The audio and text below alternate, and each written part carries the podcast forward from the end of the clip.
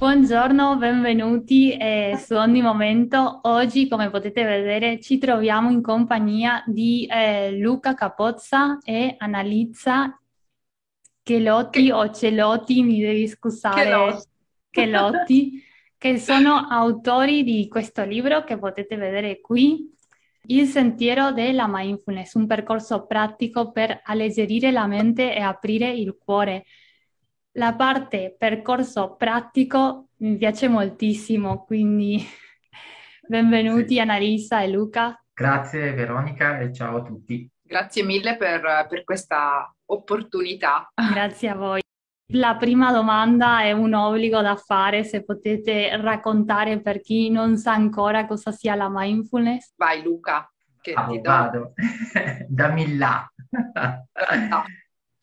Allora, la mindfulness è una disciplina molto radicata nel passato, ha delle radici buddiste, peraltro, e nel tempo questa, questa forma di auto-osservazione, osservazione interiore, un occhio interno, è stata anche applicata e presa eh, in ambito psicologico negli anni 60 eh, proprio all'interno delle istituzioni scientifiche, quindi con una valenza anche scientifica è stato dimostrato come l'origine della meditazione, perché quello è eh, portato in una attività proprio attiva di osservazione interiore, quindi non soltanto lo stare in meditazione come un chiudere gli occhi e vivere un viaggio interiore, ma osservare proprio interiormente che cosa accade dentro di noi nella vita.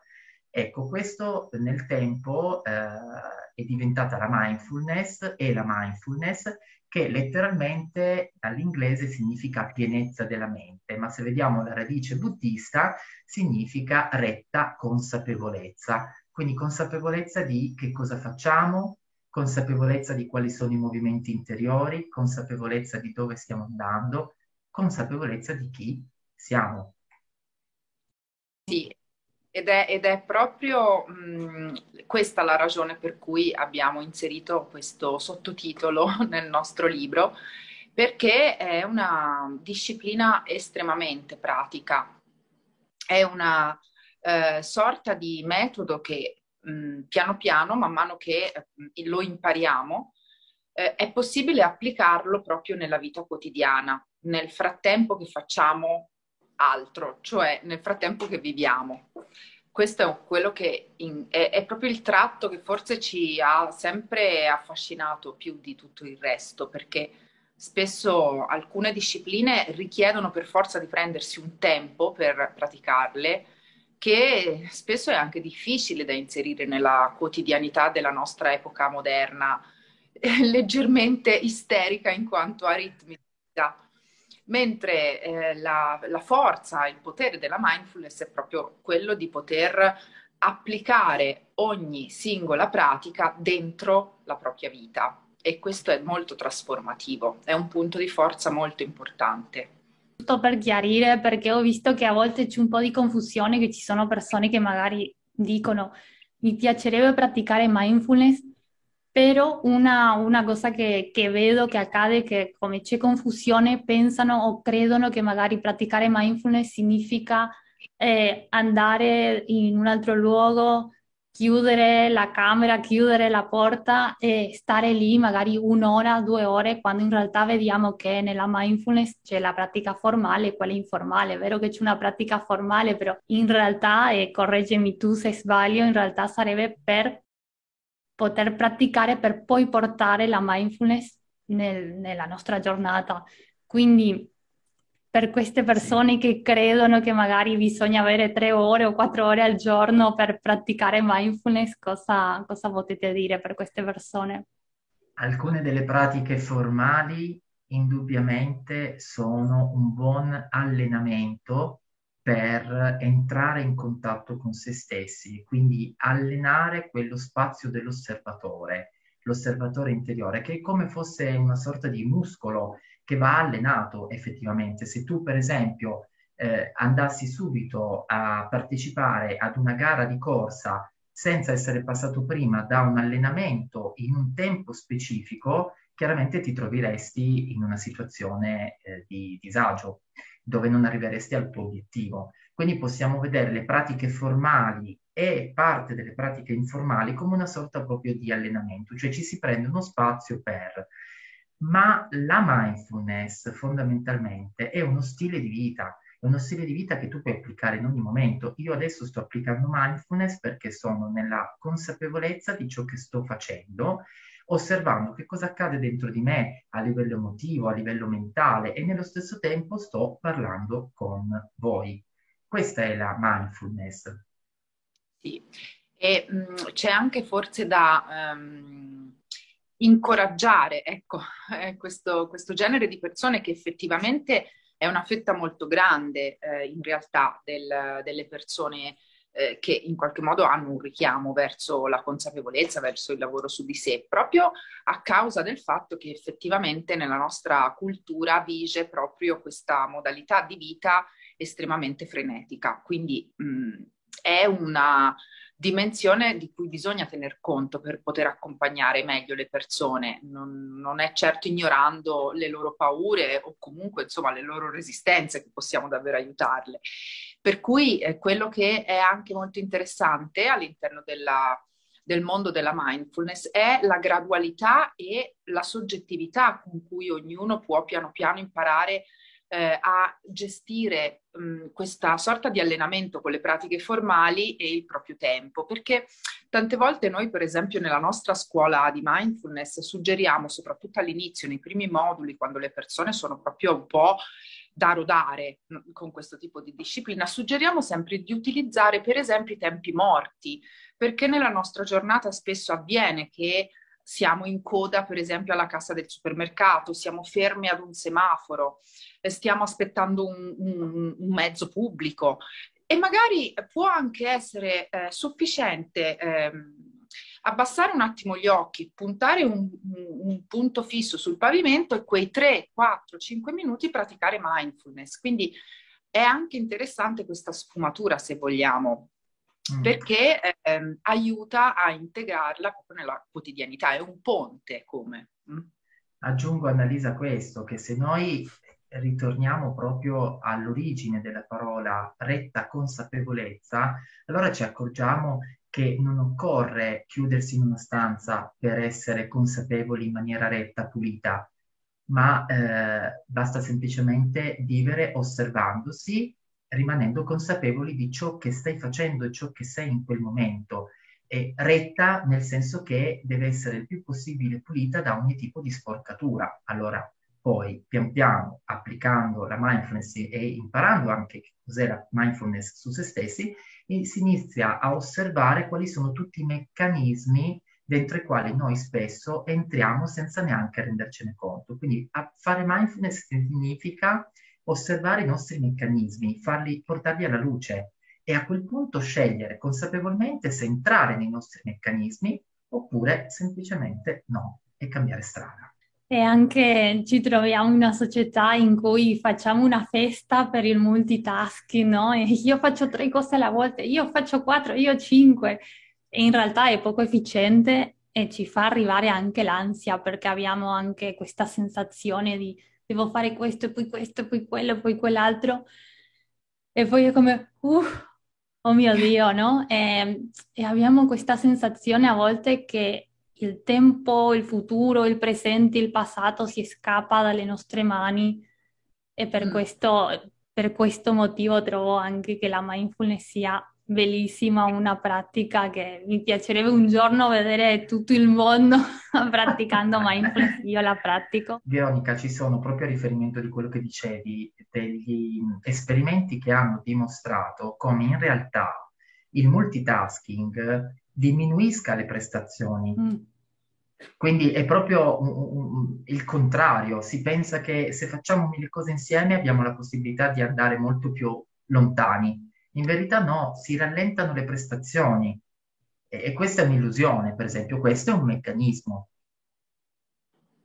Giusto, sì, perché alla fine possiamo soltanto concentrarci su una cosa e quindi quando vogliamo fare il telefono e allo stesso tempo sto scrivendo e allo stesso tempo guardo, alla fine stiamo, ci concentriamo su una cosa, scolleghiamo, ci concentriamo su un'altra, scolleghiamo, ci concentriamo su un'altra e poi abbiamo la sensazione o magari la percezione, correggetemi voi di nuovo se sbaglio, di stare in tutto allo stesso tempo, però in realtà con poca attenzione, quando in realtà l'attenzione è importantissima sia per lo sì. studio sia per il lavoro. È, anche per lo studio non è lo stesso una persona che si mette a studiare veramente studiando davvero sul serio che in teoria sto studiando ma poi la mente va via e poi è difficile fare in modo di riportarla, sì. Ehm, eh sì. Su questo mi viene una domanda da, da, farvi ora che stavo dicendo questo. Mi viene alla mente delle volte che ho visto su YouTube meditazione guidata mindfulness. E poi sono entrata e quello che ho sentito è di chiudere gli occhi e poi immaginare di andare in una montagna, che c'è una cascata, che c'è questo, che c'è quello, che c'è quell'altro. Ma alla fine questo sarebbe andare via di nuovo. La mia teoria sarebbe che forse sia qualcuno che ha inserito mindfulness perché le persone vanno a fare click, ma cosa ne pensate di queste meditazioni che quello che fanno è più che farci stare con noi stessi, ci allontanano di nuovo e andiamo in un luogo immaginario diverso dalla realtà. Cosa, cosa ne pensate su questo? Vai Annalisa, ti vedo lanciatissima su questo argomento. perché sono pienamente d'accordo da certi, da certi punti di vista. Eh, mi è capitato spesso eh, di ehm, osservare appunto questa malcomprensione perché in realtà quelle sono pratiche meditative di visualizzazione. Non che siano sbagliate o che non abbiano la loro utilità, intanto però eh, è, è, è, fondamentale, non necessario, fondamentale per quando una, uno decide di guidare un gruppo, una persona in una visualizzazione, conoscere bene come utilizzare il linguaggio simbolico per agire sull'inconscio. Quindi la visualizzazione ha senso solo in questo senso qua, in, in questa accezione relativa proprio anche a, a tutto, diciamo, l'aspetto della psicologia junghiana. Quindi ehm, quello che può, può accadere è che lo stato di presenza che una persona può coltivare tramite la mindfulness permette di utilizzare ancora meglio una visualizzazione simbolica per poter lavorare sul proprio inconscio, ma quel tipo di eh, meditazioni non rientrano nel, protocollo della mindfulness, in realtà non sono proprio, non, può, non ha senso chiamarla meditazione mindfulness pura in sé. All'interno della disciplina della mindfulness ci sono alcune pratiche, come per esempio la meditazione della montagna, che si chiama, ma lì sono volte, infatti, la differenza è proprio questa, ad aiutarci attraverso la visualizzazione di una montagna per poi portarla dentro, cioè cominciare a sentire nel corpo questa stabilità, questa impermanenza, questa sorta proprio di sensazione di essere montagna. Quindi quello è molto diverso in realtà perché la visualizzazione è solo al servizio di una pratica però di percezione interiore, di proprio-cezione più potente. Mm? Quindi mh, mm, sono... Hai toccato, Annalisa, hai toccato l'argomento proprio eh, simbolico, l'inconscio e il simbolismo. Effettivamente noi nella nostra esistenza siamo governati per lo più dalla parte inconscia. Il nostro inconscio ci governa dal circa 95% di tutto quello che facciamo, quindi immaginiamo quanto sia importante entrare in comunicazione col nostro inconscio. Ma il nostro inconscio comunica solo attraverso i simboli. Allora, in questo senso è sicuramente efficace utilizzare delle meditazioni che possano a livello di visualizzazione portare dei simboli. Ma come dice giustamente Annalisa, deve esserci però poi un, un collegamento con una parte pratica, un collegamento con il portare nel qui e ora, nella mia esistenza, questa simbologia. Quindi, quando la meditazione diventa soltanto un viaggio per entrare in una sorta di sonno profondo perché sono stanco della mia vita, della mia esistenza, allora vado lì e mi accuccio in un mondo immaginario, ha, può avere un'utilità in, in, un momento perché ho bisogno proprio di staccare un attimo, ma di fatto non sto facendo un vero lavoro di auto-osservazione di ciò che c'è dentro di me nel qui ora, ma mi sto allontanando da me. Se io invece mi allontano momentaneamente da me, ma ciò che vedo e osservo e eh, a livello simbolico vivo, lontano da me, lo riporto poi dentro di me per ascoltare che cosa si muove dentro di me, allora lì può essere efficace. Allora c'è una sorta di compenetrazione tra un mondo immaginario che ci allontana dalla vita e invece uno stare nella vita con tutto quello che è il simbolismo della vita, perché sappiamo che poi alla fine nel nostro inconscio tutto è un simbolo. Sì, Infatti quello che ho visto non era tanto, beh, più che visto, sentito, meditazioni in cui si andava a vedere una simbologia e a stare con se stessi o almeno tentare di scoprire cosa sta sentendo uno, ma era come un viaggio turistico praticamente, cose, meditazioni diverse che ho sentito con la scritta appunto mindfulness. Eh, ad esempio sentire o immaginare che stai nuotando con un delfino, cose del genere, no? E la seconda cosa che poi parlando con persone che hanno provato a eh, praticare mindfulness e poi magari trovano su YouTube questo tipo di meditazione, credono, pensano che la mindfulness eh, a volte non dico che sia così, è quello che alcune persone che sono andate su YouTube mi hanno raccontato poi che credono che la mindfulness sia questo e che poi hanno questa sensazione che è brutta perché all'inizio può essere piacevole magari chiudere gli occhi e immaginare queste cose, ti rilassi e tutto quanto, però cosa accade? Che poi torni e vedi che ti trovi tra quattro muri e non ci sono tutte queste cascate, una luna magnifica né delfini giocando con te e poi arriva la delusione e poi la voglia anche di tornare a fare questa meditazione, questo tipo di, di, meditazioni per allontanarsi dalla realtà che non voglio vedere perché magari o non mi piace o non è poi così interessante e poi fa stare ancora peggio la, la persona. Sì. E, ehm, quando in realtà la mindfulness è tutt'altro, è imparare a stare con se stessi, con, eh, con quello che c'è. Esatto, esatto e quello di cui stai parlando tu può creare poi una forma di dipendenza da una, un'illusione, qualcosa che ti possa permettere proprio di eh, sopravvivere nonostante tu non riesca a stare in quello che c'è davvero.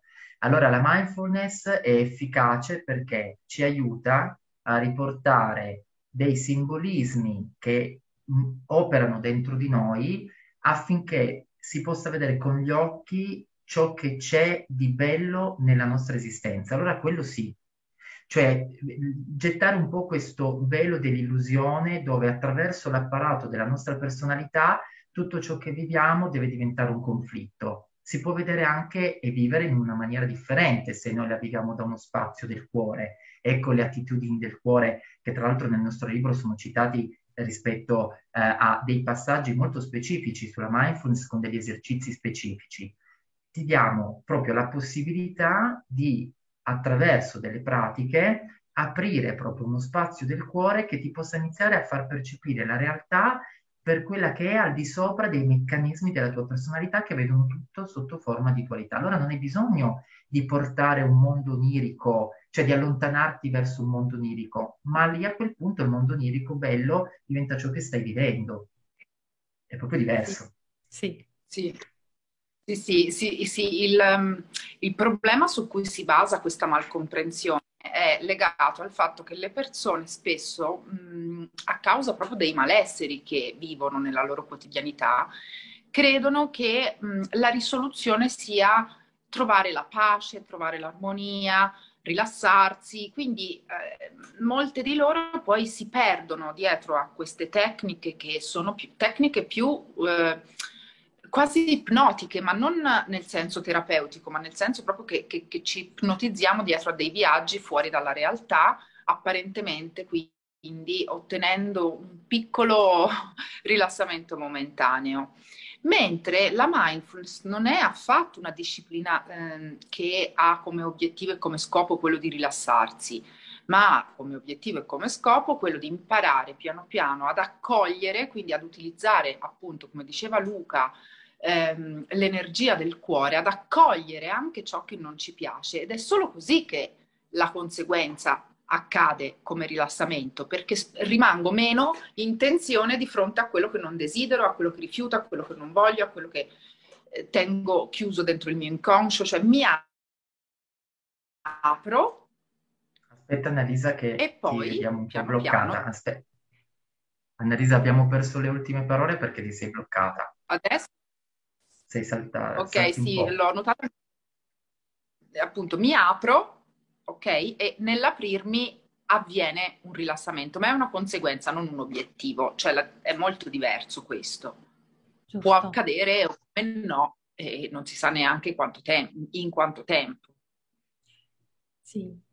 Bene, allora l'ultima domanda che avrei per voi, per chi vuole cominciare a praticare mindfulness, io vi lascio qua e anche nella descrizione di questo video o podcast il link al, al libro Il sentiero della mindfulness.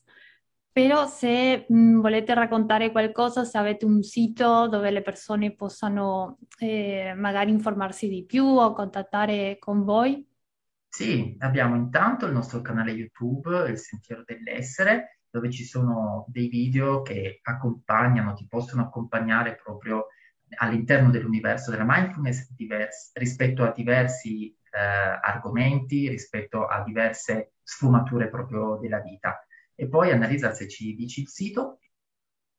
Sì, il nostro sito è www.sentierodell'essere.org e all'interno del nostro sito ehm, c'è anche la possibilità di eh, lasciare una mail eh, all'interno del form della pagina Inizia da qui per ricevere un piccolo videocorso gratuito sui oh. sette pilastri della mindfulness che è eh, un po' lo stesso tema, lo stesso argomento proprio del nostro libro. Quindi eh, conoscere i sette pilastri della mindfulness che sono principalmente le sette attitudini del nostro cuore è eh, a nostro avviso il primo importantissimo passo per addentrarci in questo, in questo fantastico mondo, in questo viaggio. È un po' come quando si riempie uno zaino mh, mm, prima di partire in questo modo ci equipaggiamo eh, nella conoscenza e quindi nel coltivare queste attitudini affinché sia anche più eh, semplice eh, cominciare insomma a, ad auto-osservare i meccanismi un po' più scomodi.